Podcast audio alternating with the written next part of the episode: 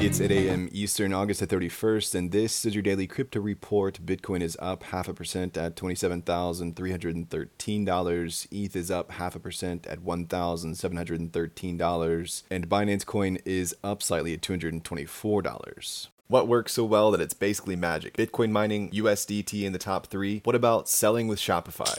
Shopify is the global commerce platform that helps you sell at every stage of your business. From launching your online shop to did we just hit a million orders? Shopify is there to help you grow. From their all in one e commerce platform to their in person point of sale system. Wherever and whatever you're selling, turn browsers into buyers with the internet's best converting checkout, up to 36% better compared to other leading commerce platforms. Sell more with less effort thanks to their new AI solution, Shopify Magic. My favorite thing about Shopify is no matter how much you want to grow, they have the solutions you need to take control and level up your business business. Shopify powers 10% of all e commerce in the US and millions of other entrepreneurs across 175 countries. Plus, Shopify's award winning help is there to support you every step of the way. Businesses that grow, grow with Shopify. Sign up for a $1 per month trial period at shopify.com slash DCR, all lowercase. Go to shopify.com slash DCR to grow your business, no matter what stage you're at. Shopify.com slash DCR.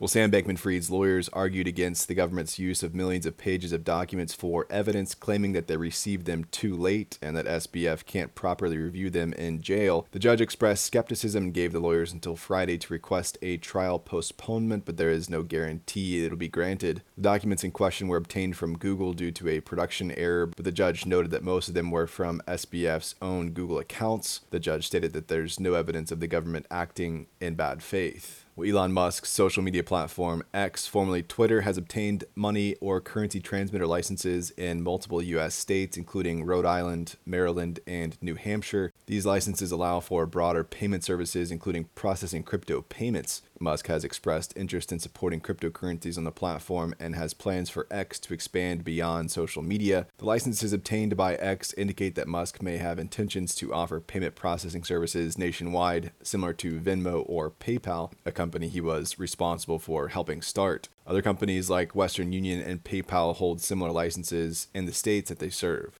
Coinbase is planning to list the newly launched PayPal stablecoin PYUSD pending sufficient liquidity. Coinbase will initially support PYUSD with an experimental label which is applied to new or low volume assets on the platform. Sam Altman's WorldCoin has experienced a surge in signups in Argentina despite an ongoing investigation by local authorities. In a single day in August, approximately 9,500 Argentinians verified their World ID averaging one verification every nine seconds. The project still faces pressure from Argentine authorities regarding data privacy. And finally, crypto data tracking platform Arkham Intelligence has identified Robinhood as the owner of the fifth largest Ethereum wallet. The wallet holds approximately 2.54 billion worth of ETH. Notably, these funds are held in custody for user balances. Robinhood has recently seen a decline in crypto trading activity with second quarter revenue falling to 31 million compared to the previous quarter. Well, that's all for us today. Visit us at dailycryptoreport.io for sources and links, and listen to us everywhere else you podcast under Daily Crypto Report.